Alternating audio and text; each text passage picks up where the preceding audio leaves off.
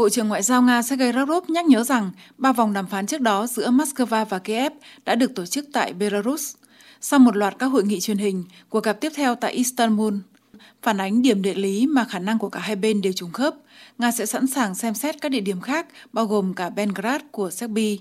Bộ trưởng Lavrov lưu ý rằng phía Nga trông đợi vào thành công của cuộc đàm phán này.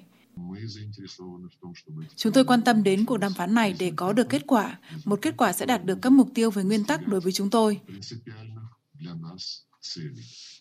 Bộ trưởng Ngoại giao Nga cho rằng có nhiều cơ hội cho thỏa thuận.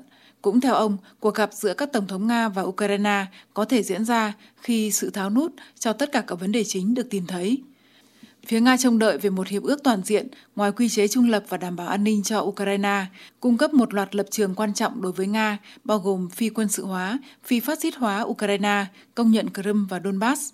Về phần mình, Tổng thống Ukraine Volodymyr Zelensky nhấn mạnh mục tiêu của Kiev là hòa bình và khôi phục cuộc sống bình thường tại nước này sớm nhất có thể.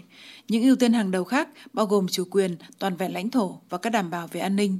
Trước đó, trong cuộc điện đàm vào cuối tuần qua, các Tổng thống Nga Vladimir Putin và Thổ Nhĩ Kỳ Tayyip Erdogan đã nhất trí tổ chức vòng đàm phán tiếp theo giữa Nga và Ukraine tại Istanbul.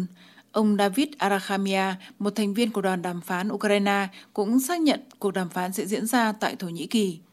Theo giới quan sát, Istanbul được chọn làm địa điểm đàm phán dường như là điều dễ hiểu. Ngay từ đầu cuộc khủng hoảng Ukraine, Ankara đã tích cực thể hiện vai trò trung gian của mình với Moscow và Kiev. Thổ Nhĩ Kỳ ủng hộ các mối quan hệ tích cực với cả Nga và Ukraine. Thổ Nhĩ Kỳ đã tổ chức cuộc gặp của những người đứng đầu Bộ Ngoại giao hai nước.